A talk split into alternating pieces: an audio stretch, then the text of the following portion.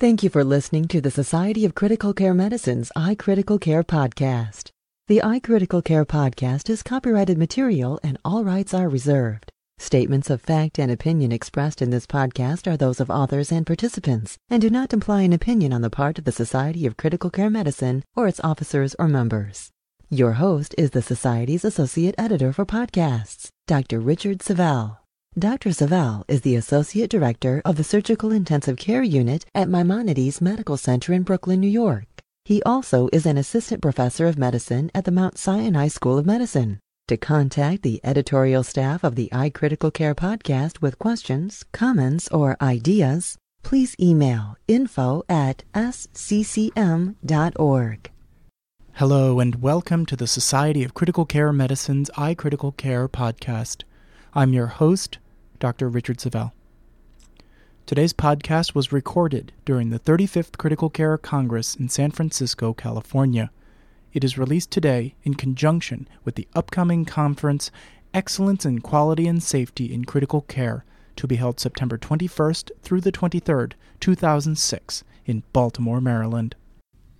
Our guest for today's podcast is Terry Clemmer, MD, FCCM a well known and long standing leader in the field of critical care medicine, with some of his many specific interests in the field, including medical informatics and telemedicine. Dr. Clemmer is the Director of Critical Care at LDS Hospital and Professor of Medicine at the University of Utah School of Medicine, all in Salt Lake City, Utah.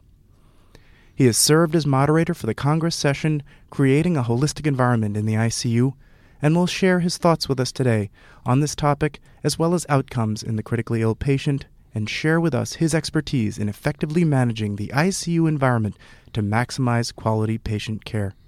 Thanks so much for being with us today. I'd like to begin by having you talk with us a little bit about your background. I know you've been involved with both SCCM and critical care for a long time, and perhaps tell us a little bit about yourself. Okay, well, my name's Terry Clemmer, and I um, have been in critical care medicine for many, many years. I started my fellowship in 1971, so I have well over 35 years of uh, experience in critical care. I uh, was initially trained in the military. Uh, did my internship uh, and residency in internal medicine at Tripler Army Medical Center, and then was the first fellow in the military in critical care medicine doing my fellowship in San Francisco uh, actually farming myself out a lot to uh, the uh, University of California, San Francisco, and Presbyterian Hospital since the military didn't have a bona fide fellowship at that time. Uh, after uh, spending some time in the military, I then went to Salt Lake City in 1976, where uh, there was great opportunities for me. And um, the thing that LDS Hospital offered, first of all, was a medical informatics system, which was already uh, over 10 years old in critical care medicine. And uh, we offered a lot of opportunities for research and uh, to do some of the quality work that we got into a little bit later. It had a medical informatics system way back. I mean, in in the Homer Warner and Reed Gardner started computerizing the ICU in 1964. And to put that into perspective, most university hospitals didn't even have an ICU in 1964. I mean, when they talk about the computers that were used on the uh, the rockets that took people to the moon, they were smaller than the capacity of calculators now, and so it must have been incredible. What? Oh yeah, we had a things. we had a huge air conditioned room. It was uh, filled with a computer, uh, CDC 3300 computer, that ran the whole hospital on a total of uh, 360 kilobytes of memory. And there were screens throughout the hospital, and, and there were like screens throughout the hospital, and especially in the ICUs and the ORs and in the cath lab, which is the first areas that they computerized. What was the focus back then? primarily presenting lab data and things like that. Uh, primarily, but also doing uh, online monitoring, capturing the vital signs and stuff automatically, and doing a certain amount of data capture uh, in those days. But and then a lot of it was just uh, lab retrieval and those kinds of things. So that certainly gives you quite a head start on trying to develop yeah. uh, research issues. Yes, by the time I uh, arrived there, they were already doing nursing charting and things of that nature uh, into the computer in 1976. Uh, and that's where I got my start in academic medicine. Also, is teaming up with the informatics people. Um, I guess the next the next thing I'd like to say is on holistic medicine, and I think some people um, don't have the same idea about it. People think of uh, holistic medicine as acupuncture and music therapy and pet therapy and stuff like that, which all plays a role. But the reality of it is, is holistic medicine goes way back. In fact, it was Claude Bernard, uh, who is considered the father of experimental uh, physiology. Back in the 1800s, and in 1865, he published his book, The Introduction to the Study of Experimental Medicine. And even in that, Claude Bernard was a uh, experimental physiologist and a vivisectionist and studied organs one at a time in isolation, uh, as was the nature in those days. But even then, uh, Claude uh, made the statement that to really understand organ function, you had to do it in the intact animal to really understand how everything interrelates. And so he was uh, really the father, in some ways, also of the holistic concept. And I think it's an important concept in critical care because all of us realize that um, the physiology of the body can be uh, markedly changed depending upon if we're frustrated or if we're if we have fear or uh, uh, if we're angry. Uh, all of this changes the physiology of the body remarkably.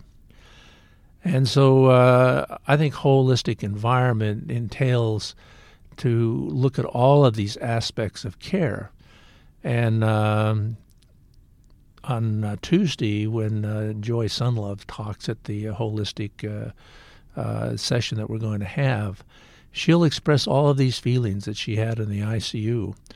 I mean, when we thought we were doing good by making it quiet in her room and kind of closing the door a little bit and leaving her alone so she could sleep, she relates this to some of her most terrifying moments because she wasn't sure there was somebody there to watch her and make sure that things were going well.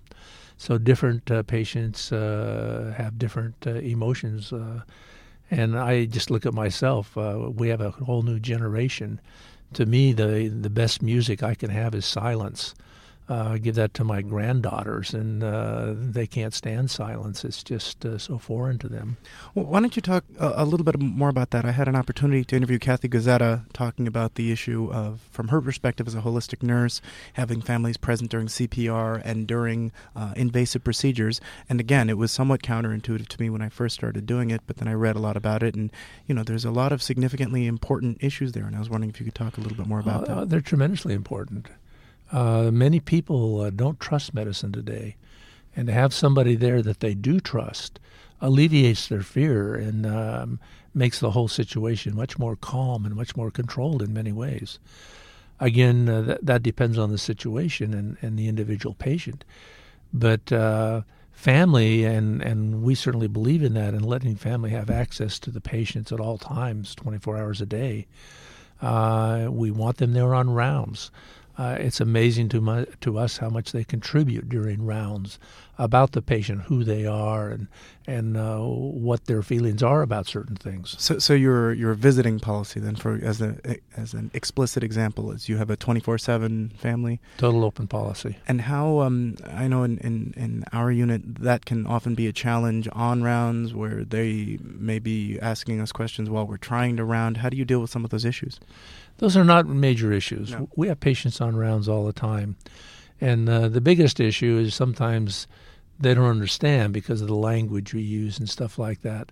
And sometimes after rounds, they'll pull, uh, pull me to the side and ask me what that discussion was all about. And I've got to translate it over to lay terms. But on the other hand, uh, they will tell us, you know, they tried that medication before and it didn't work. Something that we may not be aware of that happened in another institution or during another hospitalization. Or they'll come up with an allergy that we were un, involved with. Or they'll tell us that uh, don't play that music. Uh, they hate that kind of music. They much prefer this kind of music. Or there's just so many things about the patient. And it also, uh, I guess, empowers the family in a very difficult situation. And I, I, think I read somewhere that the actual amount of time that they spend in the ICU may actually be less if it can be whenever they want. Or, or I remember I read that somewhere.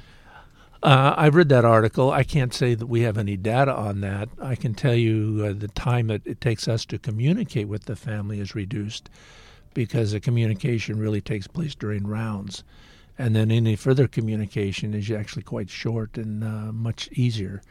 Uh, so the communication uh, is much easier if the patient's family is during rounds or not. Do you have other uh, examples that of holistic nursing that might be able to be applied, or holistic medicine that could be applied to the ICU? Yeah, and a lot of this takes us into other areas.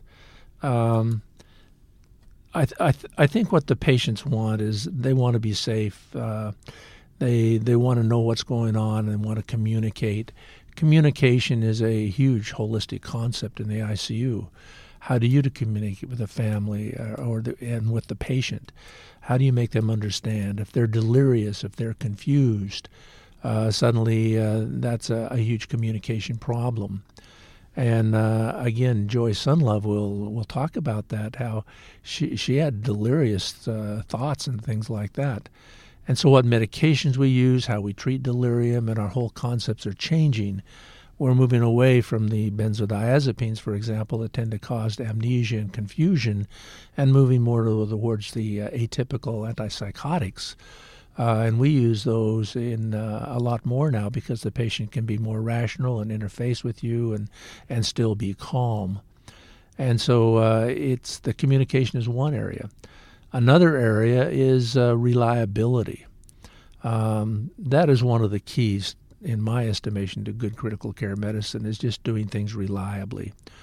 Uh, knowing the patient is going to get the reliable care every time. Uh, we really came up with this concept uh, out of a, a research uh, study that we did. And this was back in the early 80s where uh, Dr. Gattinoni from Italy had reported a markedly decreased uh, mortality rate by using extracorporeal circulation. Unfortunately, he didn't do any controls, and so we decided to do a study, and we got an NIH grant to study extracorporeal support, uh, but having a control of uh, regular ventilation. It was during that time, though, that uh, my dear colleague uh, Alan Morris, who was uh, very rigid on research uh, design, said, look at, we can randomize patients, which will take away selective bias, but there's therapeutic bias because this is not blinded, meaning that you can't blind a heart lung machine sitting by the patient and everybody's going to know which one is which. And we may, if we favor one therapy over the other, treat that patient differently. And so, because of that, uh, decision was made that we would protocolize the care of both the ventilator and the extracorporeal circuit so that we would make decisions at the same break points, so that we had increased or decreased therapy in the same amounts, uh, that we would uh, have rigid rules about when to withdraw therapy and other things like that, so that we could try to standardize the two limbs as much as we could and remove bias. Well, what we found from that study was Gattinoni was right. Uh, those with extracorporeal support had a fourfold increase in survival, but so did our protocolized ventilator care. And so uh, they actually, it was a negative study because both groups had the same survival, but it was four times greater than what we'd ever seen before. So we became very, very enthralled with uh, maybe protocolization and maybe standardization care and doing it the same way each time uh, had uh, some reliability to it. And then we started looking uh, around and looking at other industries and things like that, and quickly discovered that just about every other industry, they always stabilize their care before they can begin to improve. And so we started applying that concept to glucose control and potassium control and sedation and and uh, delirium and uh, other things, other aspects of care and uh, found that uh, each time we did, we improved outcomes. And so standardization of care became very important. And that was used in the ARDS network, of course, the similar protocols, although we had computerized ours by, by that time, but similar protocols on paper was used in the ARDS network for the same reasons, to make sure that the low tidal volume and the high tidal volume were treated the same. Um, this then uh, went on, and because as we saw the, the, mortality rate drop because of this, um, we learned other things. Um, for example, in the ARDS network, even though it was a positive study showing low tidal volumes is better, we know today that still uh, less than 50% of the patients are, are getting it. So there's still that reliability factor. And that comes down to your holistic environment. How do you create your environment so it happens every time on every patient? And um, but so, don't you think? But don't you think uh, again? And it's an issue of the culture. Is that at your place you have helped train a group of critical care clinicians that feel that it is a culture that we are providing the best quality care by doing these protocols, and in other institutions they may say that this those uh, protocols may not apply to us. I mean, one of the things I was thinking about when you were talking is why isn't there, since there's been so much data that tight glucose control is good, why is it that every hospital really does have to kind of reinvent the wheel? I mean, we're going through this in our hospital. Our different units have come up with different glucose protocols, and it just it seems confusing to me. Why wouldn't there be some sort of consensus? I mean, when I was flying across the country to get here, you know, they don't have to figure out a different way to land at the airports. There's a there's a way to do it, you know. Um, well, let me talk a little bit about that because that, that's an interesting concept. The um, safety and holistic environment and cultural change, that's a frontline concept. It's not done at a high level. And the way, uh, the biggest reason I create protocols is not to standardize care, it's to change the culture. The process of developing a protocol changes the culture if it's done at the front line. And, uh, and let me give you an example. Let's say uh, we decided to have tight glucose control. Uh, we have to be able to do that and create a protocol and implement it so it's safe, reliable, and gives the results that you want. In order to do that, uh, what we do is we develop a protocol. And our first glucose protocol was 1992. Uh, so it goes way back. And um, what we did is developed a protocol that we thought would work. And uh, we sent it out to all the critical care guys, and uh, most of the nurses had a chance to review it. It's very important to include everybody you can because that's part of changing the culture. Every physician had the opportunity to have input to it. He didn't have to come to any meetings or anything like that, but just sending it out saying, What do you think about it? And about uh, 30% will feed back information to us. They'll say, I don't like this, I think this is too aggressive, or here's a new paper that you guys didn't look at. And so, uh, but the end, we're really involving them. So when we get to the end, buy in is almost already done. We then take the protocol that we all uh, kind of agree with, not 100%, but saying that we think it's safe enough to use on, our, on my patient, whatever it is. Then we take it to the bedside and this is one of the uh, cultural things that's most important is they never work. We've never had a protocol work from the out of the gate. Out of the gate. On an average, we'll change the protocol five times in the first day. Um, that also uh, goes with why we don't like taking it up through the executive committee and all of those kinds of things. We prefer to do it at the local level so that we can change it very rapidly uh, as we find unsafe things in it. And so the nurse, and the way we do this to make it safe is we have a very good nurse that uh, understands the uh, what's going on, and she will take it and she'll use it on one patient for one shift. Hmm. That's all. And if there's any time that she questions that it may be doing the wrong thing, she'll go back and talk to the docs and say, I'm uncomfortable with this. So it's very safe, and we've never harmed a patient in doing this, what we call rapid cycle trials, which comes out of the IH, IHI uh, philosophy. So we try it then, and then we look at what didn't work, we bring it back, we revise the protocol, and try it on another patient. Is a is the role of a champion critical at that phase, or of having one person? It's critical, and, and it's amazing where your champions come from. Uh, the champion may be a nurse; it may not be the docs at all. Our potassium protocol was championed by one of our nurses called Vanessa. And uh, she says, I, am sick and tired of calling the house staff in the middle of the night and telling them the potassium's low. And uh, because I already know what to do, why don't we just do it? And not only that is what do I do when the when the house staff give me the wrong answer? Then it becomes they may have much more experience than the house staff they're calling. Right, and then it becomes a confrontation.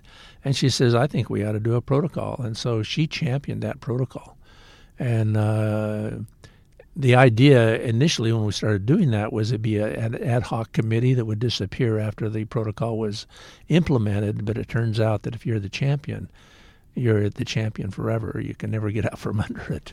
And so you were going through the rapid uh, cycling phase, figuring out sort of major mm-hmm. areas mm-hmm. of, of improving it. Then what happened? Well, usually after four or five cycles, uh, you've got a protocol that's fairly safe. Uh, in fact, it's actually very safe. It's fairly effective and it's reliable. The important thing, though, is what it's done to the culture. Because as you watch this protocol work better and better, more and peop- more and more people have buy-in. They say, "Yeah, it works. It works great." By the way, I didn't get called in the middle of the night, and uh, so the whole culture starts to change. And the development of the protocol, that process, is changing the culture of the ICU. How, how do you deal with, let's say, you have one, or if there's a difference of opinion fundamentally at senior level clinicians about what it should look like? How, how are some mm-hmm. ways of going handling that kind of a problem? Well, initially, the way we uh, started out was if a physician really objected to the protocol, we would just say, fine, we won't use it on your patient. By the way, we are going to collect data, though, because we have to have data to make it a scientific process as we create change. And in the end, we'll let you look at your data and our data, and you can decide if this is a terrible thing to do or not. Uh, and early on, we did have some what we call opt-outs that uh, would opt not to have their patient used on them. But over the years, though, that's disappeared.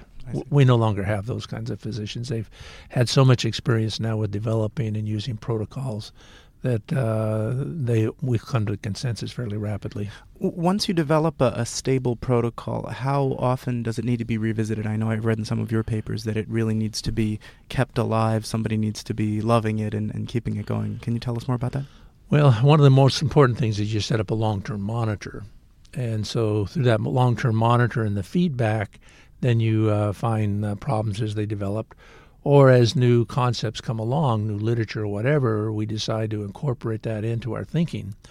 A good example of that was our brain edema protocol, which we used for several years because of newer thinking and uh, newer knowledge. We've now remodified those again. But uh, you do have a shepherd, and that's what that champion that was supposed to disappear ends up doing. Is uh, even two years later, somebody come up and say, "Hey, I don't like this. This is not working right in this patient." Maybe we ought to take a look at that protocol again. And that champion then kind of goes back and relooks at the protocol. Um, you know, I could talk to you all day long, so I'm going to pick one more of these to talk to you about cooling after cardiac arrest. One of the, some of the resistance that one might be concerned about is that it's uh, a lot of work from a nursing staff perspective, but clearly needs to be done.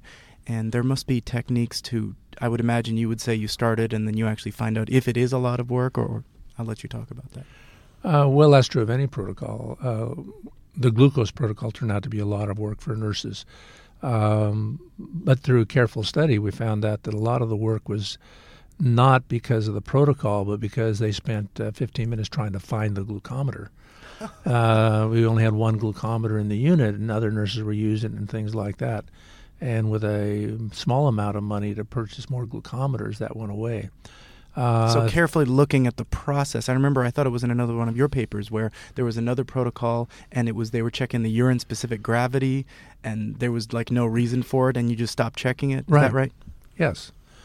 And uh, you mentioned the hypothermia though.